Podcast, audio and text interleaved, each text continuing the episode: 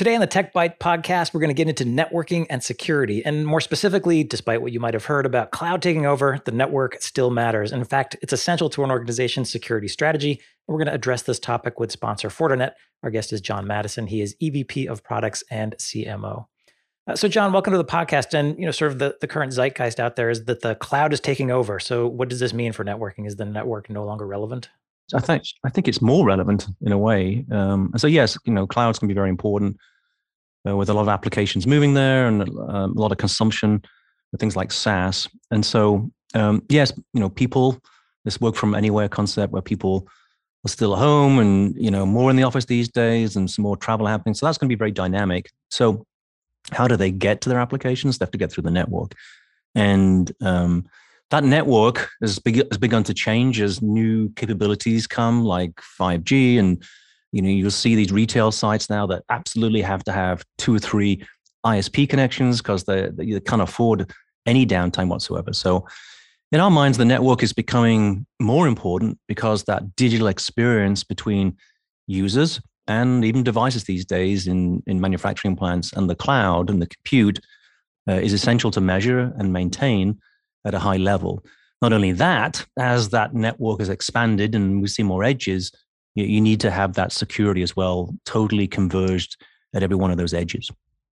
So uh, let me push back a little bit on that because I could see someone making a case for saying, yeah, of course we need a network because we have to push the packets into the cloud, but can't I just have sort of a dumb fast transport and do my security or my performance in other places, like in a cloud location? You can do some of that in the cloud for sure. Um, but what you don't want are these edges, which are open. Uh, they're an attack point, uh, not to have any security. So, you know, examples of these edges are, you know, LAN edge and Wi-Fi edge. You've got your WAN edge, where you've got direct internet access now. You've got 5G edge. You've got cloud edges, and so I, I think it's going to be a hybrid mode for a long time. But the security needs to be at every edge, but in different degrees. You don't have to put the full stack at every edge. You may have a smaller stack, a more firewall oriented stack at a WAN edge. You may put a web gateway uh, stack at the cloud edge. You may have a NAC capability at the LAN edge. And so you're going to apply different security depending on the edge. Okay, uh, so then that raises the question to me. Then, if I'm I've got multiple points that I'm trying to secure and probably different kinds of policies, that sounds like kind of a big complicated mess to me. So, how do I get my arms around that? Well, I think the convergence is really important. So yeah, so a lot in in the past, um, you'd build your network. The C, CIO and the VP of network and build this network, and then they'd go, "Oh, well, we'll need to put some security on here, and we have to put more security." If you go back, networking was never really built. The internet was never really built with security in mind. The you know routers and switches are just making are just trying to provide the best connectivity. Right. They have no idea about the applications. They have no idea about the content the users, the location, et cetera, et cetera. And that's why, you know, a separate, almost separate security industry came about to try and fill the gaps for the for, from a networking perspective. When you start to converge that, so for example, if you've got uh, SD-WAN and the firewall, next-gen firewall, completely converged with a single management console, with a single instance from a platform perspective, it becomes much more operationally efficient. So I can apply policy to both. I can manage both. I, I can operate both in terms of you know uh, uptime uh, and and change and configuration. That's the key. You can't do an overlay network on these edges. There's too many edges forming. It needs to be converged to get that operational efficiency. So, what do you mean when you say converge? You've used that term a couple of times, and it can mean different things to different people. What What is your definition of convergence? Are we talking about networking and security converging? Yes, yes, indeed, and it's that's it's tough to do because um, you're building networking for a certain you know dynamic in terms of high performance. Right. Security always becomes that tax in some ways because it slows things down. And so you got to be very very careful when you're doing that. And so you know good examples are you know basic firewalling stateful firewalling. Uh, you can do ultra fast. When you start having to do inspection like ips you, it doesn't matter what you do you slow things down. So you do have to be careful. You do have to apply i would say different types of processing to to alleviate that that issue. And then there's the core operating system itself that needs to have those applications and functions.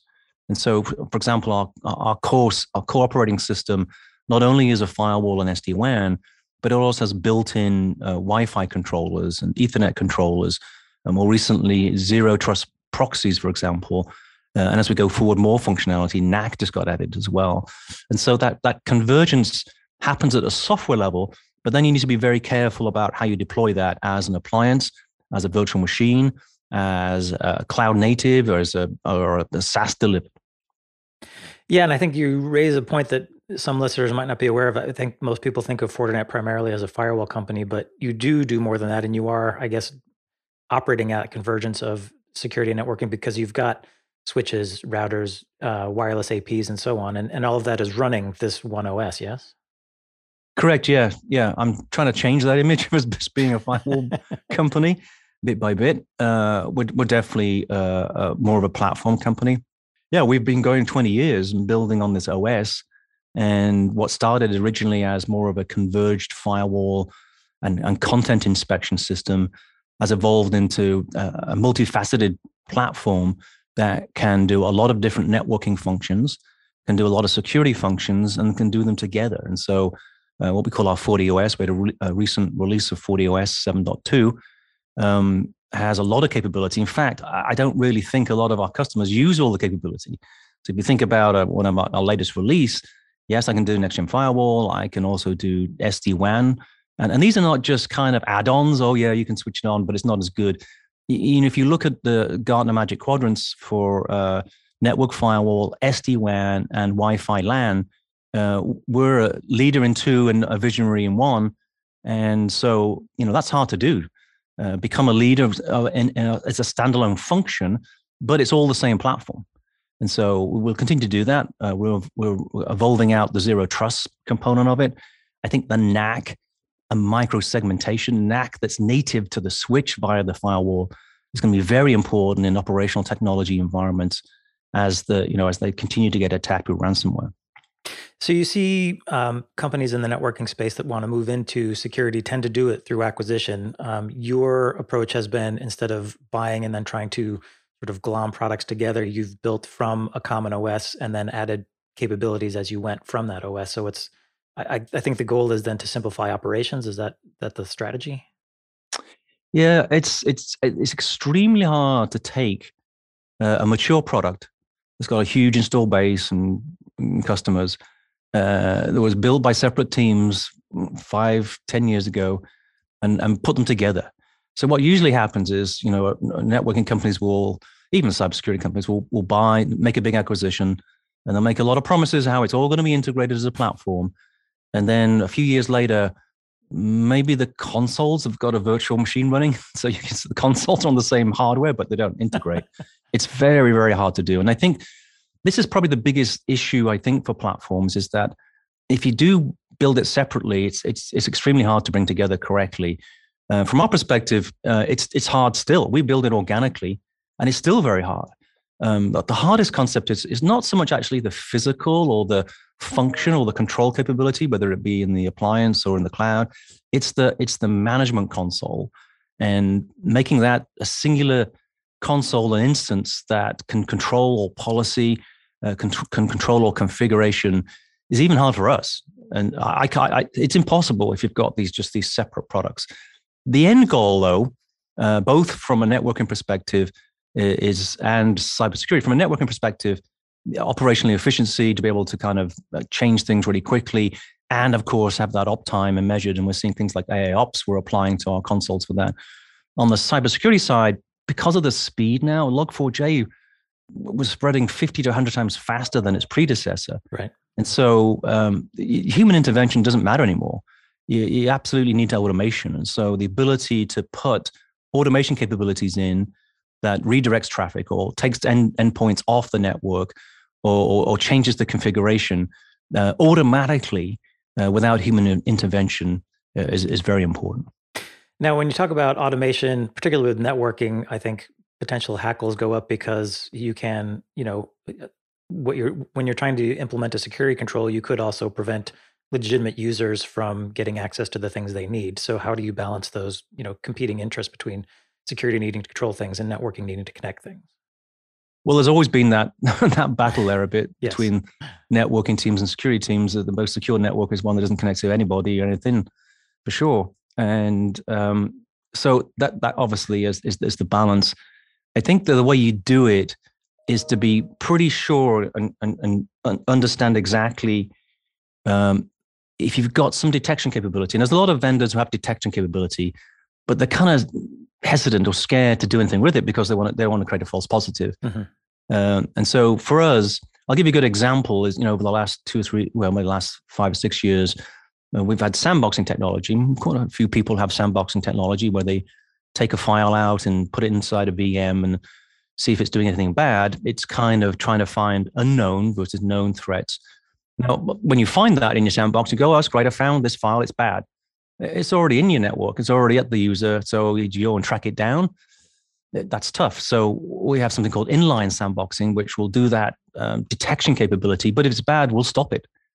So once you become sure, it's the same for IPS signatures or URL filtering. So right. once you become more certain that you're not going to create that issue in the network, then you can start to do that protection. And of course, that's much, much better than allowing it to circulate in your network and then trying to find it later. Can you talk a little bit more about how that inline sandboxing works? Because that's interesting because my understanding of sandboxing was sort of it was a let's catch it, examine it, and then if it turns out to be problematic, go have to hunt it down later. You're saying you can do this inline in real time or near real time? Near real time. You know, you have to put a lot of processing power in there as well to do that and yeah. make sure you, you, can do it quickly. Um, but yeah, that's been you know an issue for, of the industry for a long time. And again, there's there's there's hundreds of detection companies out there. Uh, the, the the key is detection, but also protection. Um, this also comes back. I think we should talk a little bit more about this automation capability because uh, one of the issues with security is that they are getting so much information shot at them from IDS, IPS, alarms, alerts, firewall alerts, and so on. How do you help organizations make sense of that so that they can make the right decision about what steps to take? You know, one of the issues that some of the security operations teams are finding is there's so much data. Uh, they're, they're running up these huge expenses from just storing the data alone never mind having to sift through it. I've, I've, I saw, I was speaking to one customer who had a 10 million annual bill just for the SIEM storage of the data wow. in, in the cloud. And so these are becoming very expensive and it's not going to get less. You know, there's more microservices, there's more data coming as, as, as our customers convert to more digital. So that's one problem. The second problem, of course, is sifting through all of that. And I think, uh, and by the way, the bad guys are using AI technology as well. And so some sort of contextual AI uh, that can look through the data and sift through the data is going to be very important going forward. Again, you just can't, uh, uh you're not going to be able to do that with humans. Having said that, having said that, I don't want to put humans down too much uh, because, um, you know, you still need those humans to kind of, because there's always those, not corner cases, there's always situations where you need to kind of think outside of the, the AI box. Mm-hmm. Uh, and we're, we're finding a lot of customers, you know, today's employment market is very hard and it's very hard to attract the right talent and then retain retain the right talent. And so, I, I do think the cybersecurity companies need to provide more help as well, more services, and more capabilities, and more expertise uh, to supplement either the enterprise or the MSSP in, in providing that capability. So yeah, you, you need the AI capability to sift through all that data, but you're still going to need some expertise to understand and relate that back to you know how how your employees are working and where, where you can uh, provide better protection. So maybe this ties back into that point about the cloud is, you know, it's not taking, it is, the cloud is becoming essential in one way in that, you know, if you're going to do AI, you need very large data sets and a lot of processing capacity to get useful information out of that data. Is that where the cloud comes in for Fortinet? Yes. And so uh, we have the largest install base of network security devices and software and instances in the cloud and approaching 600,000 customers as well. And so we get a lot of telemetry back from our systems. Our customers can opt in and provide telemetry. And since we've got such a large install base uh, across many different geographies, uh, many different types of industry, uh, we process about 100 billion events a day. And, and that's a huge amount of data. So we kind of break it down. We have to break it down into a hierarchy. So first of all, we kind of look at each threat vector and uh, let's say files, for example, for antivirus, will take those, you know, two or three billion good files and two or three billion bad files, put it through what we call our machine learning system, and we come up with a pretty good idea if that's a good or a bad file. We can do the same for URLs and vulnerabilities and other things. And so we've got a pretty good idea of, of, of what's what's known. What's what's the bigger issue, of course, is the unknown. Even bigger issue is if you find a piece of the unknown, is it part of a larger campaign? Yeah. And that's where I think, you know, that's where all the cybersecurity industry vendors trying to get to is to get to that point where I can discover a campaign in the wild before it attacks a specific uh, enterprise or a group of enterprises. And that takes a lot of compute, takes a lot of data. I don't think anybody's really there right now. We, you know, we start to find pieces of a campaign, uh, but then they have to put it together again. So I think that's the goal. I, I wish overall, I've been saying this, I've been in cybersecurity for 20 years now, 10 years with Fortinet. Uh, I wish the cybersecurity industry would stop promoting themselves as being the only person who can stop XYZ and start sharing the information. I, I, there was a recent MITRE testing that happened. And it's a testing of EDR and It's one of the, I think it's one of the better test methodologies I've seen out there. And it's pretty independent. As soon as the tests finished and the, the results came out, you just saw these vendors saying, "Well, I'm the best because I've got I've got A, and I'm this is I'm the." And it wasn't, "Hey, this can help you as an enterprise." And I wish the cybersecurity industry just would stop this hype and trying to be one up on the other person. I know it's a competitive industry; you can't say it's not, um, but we need to do better at helping the customers versus saying how good we are versus ABC. Yeah, you won't get any argument from me about that. Okay, so last question, and tying back to this notion of you know vendors wanting to sort of win every deal or you know uh, tout their stuff as the best, which means buy all of our stuff. And Fortinet isn't just it's got firewalls, it's got uh, switches, it's got APs, and so on. So you're obviously trying to capture as much of a customer as you can, but you do also work with third-party systems because you know most places aren't going to be a one vendor shop. Uh, yeah, absolutely, and it, it's it's I think it's a really important point to make again, I think if you look at networking, it's reasonably standardized. So switch vendors, you know, switch A and switch B will work together. You know, if there's a an IPS system from vendor A, and vendor B, they're not working together. One of the good examples I always cite when I'm speaking to customers is zero trust. So ZTNA, and you can for ZTNA you kind of need a client piece, right? Um, you need a something that's looking at the agentless stuff, so a, a NAC system. You've got um, a policy engine. You've got um, a proxy enforcement component, which can be in the data center, it could be in the cloud, it could be in the could be in the SaaS. Uh, you've got identity, and uh, you, there's other pieces as well, by the way, as you go on.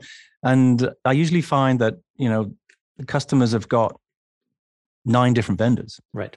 And trying to get them to work is is not easy at all. And so, but what you can do is say, well, let's let's take my identity system and my endpoint and my proxy, and then go work with two or three vendors to get it working and that's our that's our intention. So uh, we provide APIs and connectors that um, allow us to uh, integrate into other. We have 450 um, what we call fabric ready partners that will have built to our API. We've built to other people's API. I wish people would provide more APIs. You know, we can only build to the public APIs. Mm-hmm.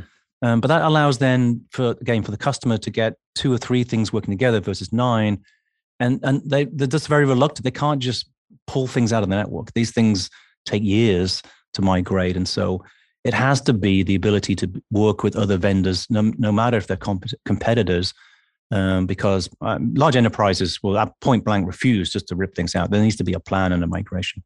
All right. Well, that does uh, wrap up our time with Fortinet. Uh, John, thanks for joining us. If people want to find out more about what Fortinet's up to, where should they go? Thank you, Drew. Uh, to Fortinet.com. Okay, nice and easy. Fortinet.com. Uh, again, John, thanks for being with us, and thanks to Fortinet for being a sponsor. Sponsors make uh, everything that we do at Packet Pushers possible.